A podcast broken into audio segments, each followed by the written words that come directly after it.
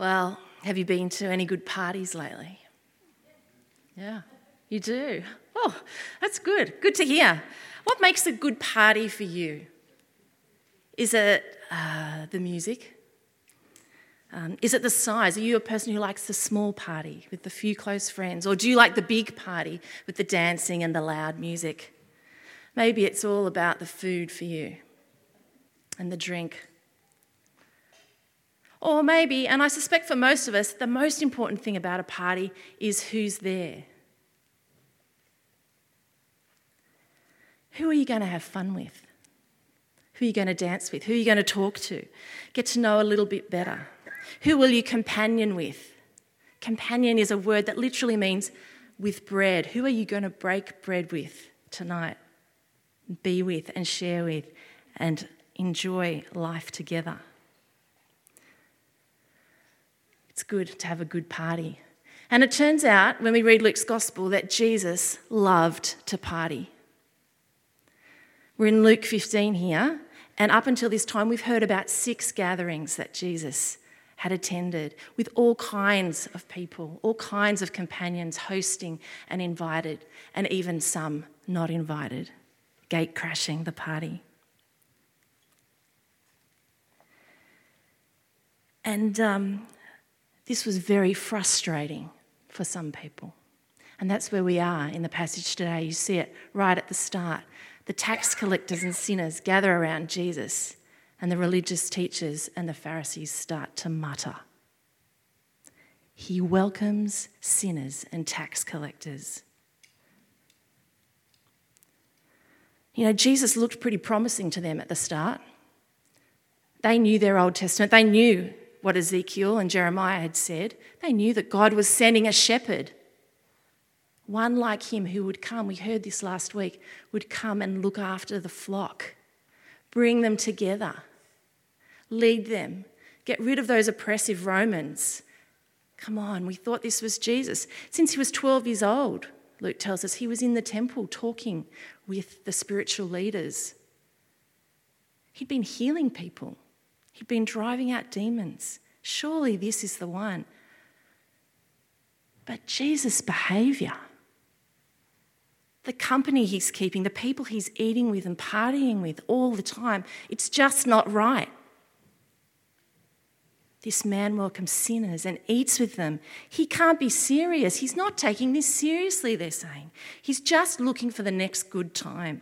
He's happy to hang out with anyone, these no hopers, instead of us, the faithful followers of God's, the real flock. And he can't be seriousness, serious about God's holiness. He's happy to defile himself and us at the table. Doesn't he know that eating with these people will make us all unclean? Oh, and remember that time? Remember the time that woman came into Simon's party and Jesus let her show that gross display of affection, weeping all over him, pouring perfume, wiping his feet with her hair? It was disgusting. And even worse, those tax collectors. Those surely are those fat, sleek sheep that Ezekiel warned us about. The one that the shepherd is meant to come and judge for trampling on the pasture and muddying the waters. They take our money and they give it to the oppressors. They take our money and build rich houses for themselves. And yet Jesus walked up to that guy, Matthew, while he was at the tax booth and invited him into his inner circle. Jesus' best friends are sinners and tax collectors. It's very vexing for these people to see Jesus doing that. And Jesus wants to answer this, and he replies with these stories that we've just read. He actually tells the story, the same story, three times in Luke 15. We've got two of them to look at, and I will refer to the third one a little bit later on. The shepherd and the sheep, the woman and the coins, they're the same story. And in the stories, Jesus is the shepherd. He's like the shepherd, and he's like the woman. I love that he has the woman story there too, because in case you think he's saying the shepherd to glorify himself, he also puts one of the most humble images from that culture side by side the woman, the poor woman in the house, sweeping the dirt floor, looking for one coin. Jesus is like that woman, and he's like the rough shepherd hardworking, determined, humble. And that lost sheep and that lost coin represent those sinners and tax collectors that are getting on the leader's nerves. The rest of the flock, the 99, and those nine other coins are meant to be the religious leaders themselves. And so, with that in mind, hear the stories again. They go like this Even though the shepherd has other sheep and the woman more coins, the one that is lost is still reckoned valuable enough to go and search intently for. So the shepherd goes out and he looks high and low and he finds the sheep. The woman sweeps the floor, looking with her lamp to see the glint in the dirt. And when they find them, well, what will they do when they found this lost sheep and this lost coin? Now, if you had 99 sheep and you'd gone and found another one, what would you do? Pick it up, maybe mete out some discipline, and put it back with the rest. And when you find the other coin, pick it up and keep it safely with the rest. I lose things a lot. I lose my keys probably every third or fourth day. And like the shepherd and the woman in this story, the search is frantic. And when I've opened every bag and turned everything upside down, I grab my keys and what do I do? I get in the car and I go back to work. The keys are my way to get back to business. But not so in this story. It's a strange thing that happens when they find the lost sheep and the lost coin. When the shepherd finds the sheep, they celebrate. The shepherd lifts the sheep up. I love that picture on the order of service and puts it on its shoulders. It's kind of a crazy image, isn't it?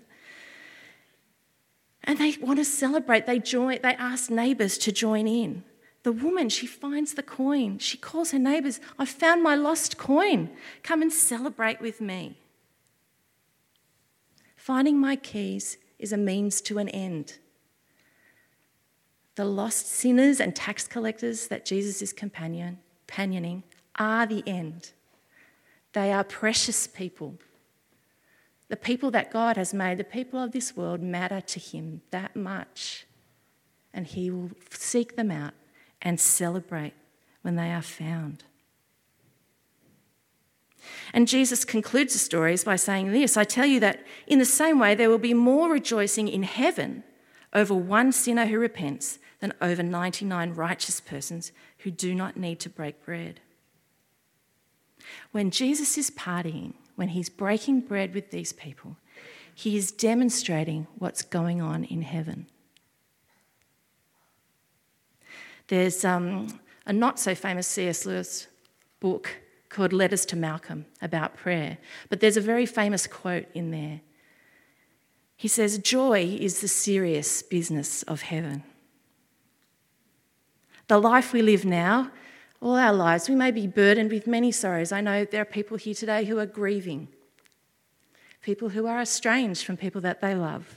All kinds of things can happen to us in this world. We feel the effects of sin. And yet, this is not forever.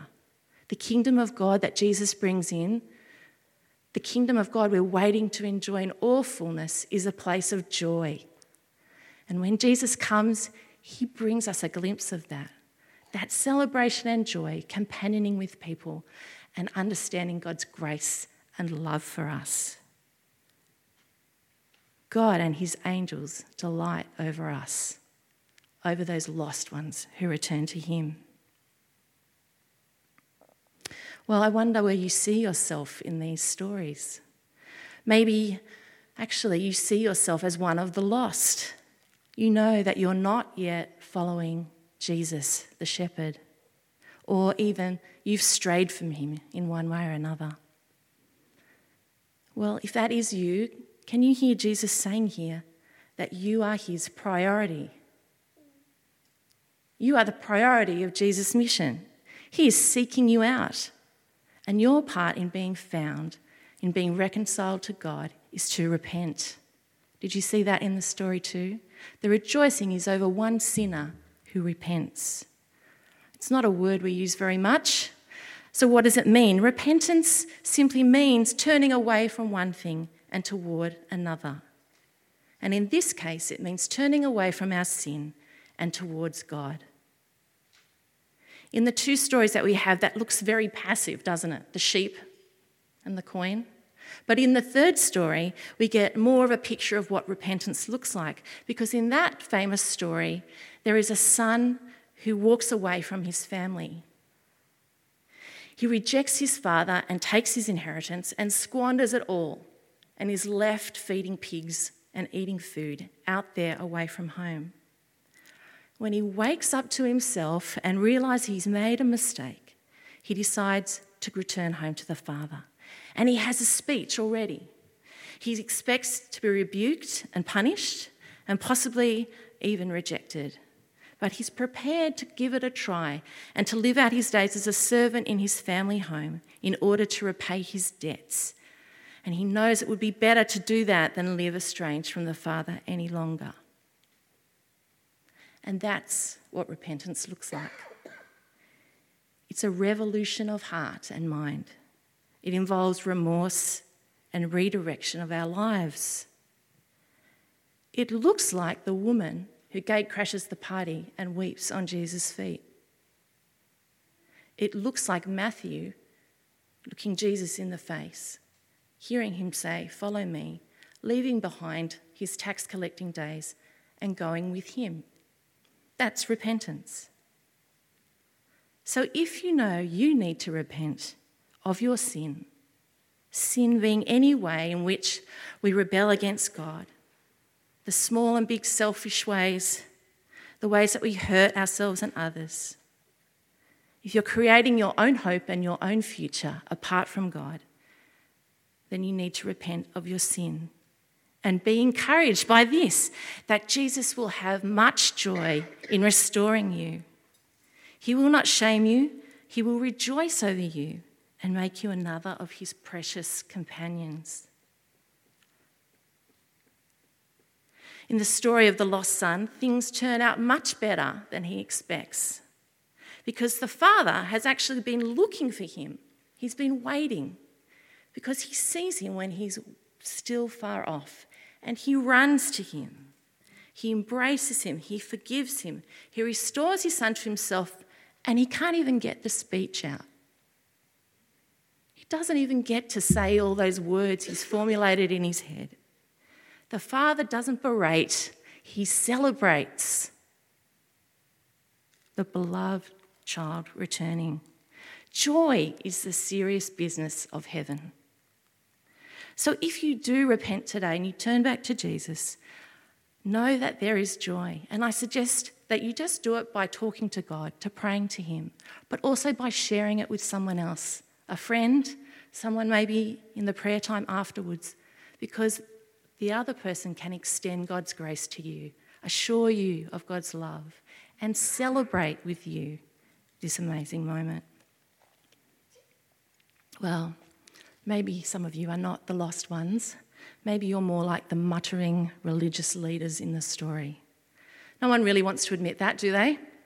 But um, if you're used to sitting at the table with Jesus, being part of the flock under his care, being part of the church, comfortable in this crowd, then I tell you today that the danger is real. And I confess that myself, there are times when I feel jaded in the church, blind to the grace that God is extending me every day. And this is a wake up call to me and to any of us when we sense these things when we feel entitled somehow in God's family. And I said that the Pharisees and the religious leaders in the story are the flock that are put aside while the priority is on the lost. But the beauty of this story is that inside it, Jesus offers them an invitation to not just be that flock at the side, the secure flock, but to become the joyful neighbours invited to celebrate. to come on board with Jesus' mission and to seek and save the lost with him, to have a good time enjoying what happens afterwards as they see the flock added to. And to accept an invitation from Jesus to be on board with his mission will involve a shift of focus, of heart, even, a willingness to enter into unknown territory with Jesus. To follow this shepherd is to follow one who relentlessly seeks to rescue and redeem and reconcile all kinds of sinners to himself, even to the point of death on the cross.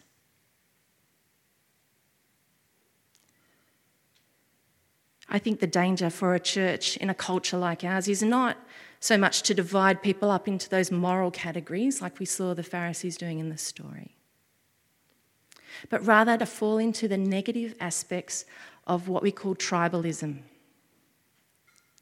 where individuals seek the group that they most strongly identify with and feel comfortable with, to stay there, make friends, and become less interested or tolerant of other worldviews or different people. The danger for the church is that we are going to become our own tribe. But the church is not a tribe. We are the gathered family of God. And we come from every tribe, Jesus says, every tribe, nation, and culture on earth. We are God's family. And so, if Jesus is to be, if Jesus' priority to seek and save the lost, and his passion for them, his intent, um, intentness, as we saw, to celebrate each one and to bring the serious business of heaven joy to us and uh, to our lives, um, then what should we expect to see in our church and in our own lives? I'm going to actually give you a minute uh, to talk to someone next to you what would it look like if we were a church who really were on about seeking and saving the lost and the joy of heaven? Just give you a minute to think and share, maybe, if you like.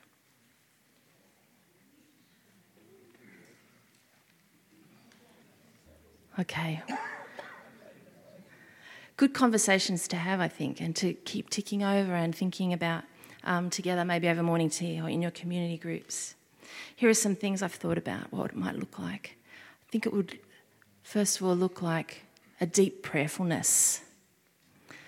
Uh, to align ourselves to God's priorities and His um, view of things is not easy. So, um, kind of prayerfulness that asks God to show us how He sees the world, but also a prayerfulness um, for other people, prayerfulness for our own repentance and the repentance of people we know to come and know Jesus prayer for revival in our community, in the inner north, in Melbourne, Australia. Serious prayer. Let's start those prayers. Let's be praying that way. A prayerfulness that exhibits joy. I've loved the songs we've sung this morning and the way we've prayed together, celebrating the goodness of God and grace. Will be that kind of church. I think our gatherings will increasingly collect up all kinds of people, young and old, from various cultures and political views, education and professions, interests, and socio-economic groups.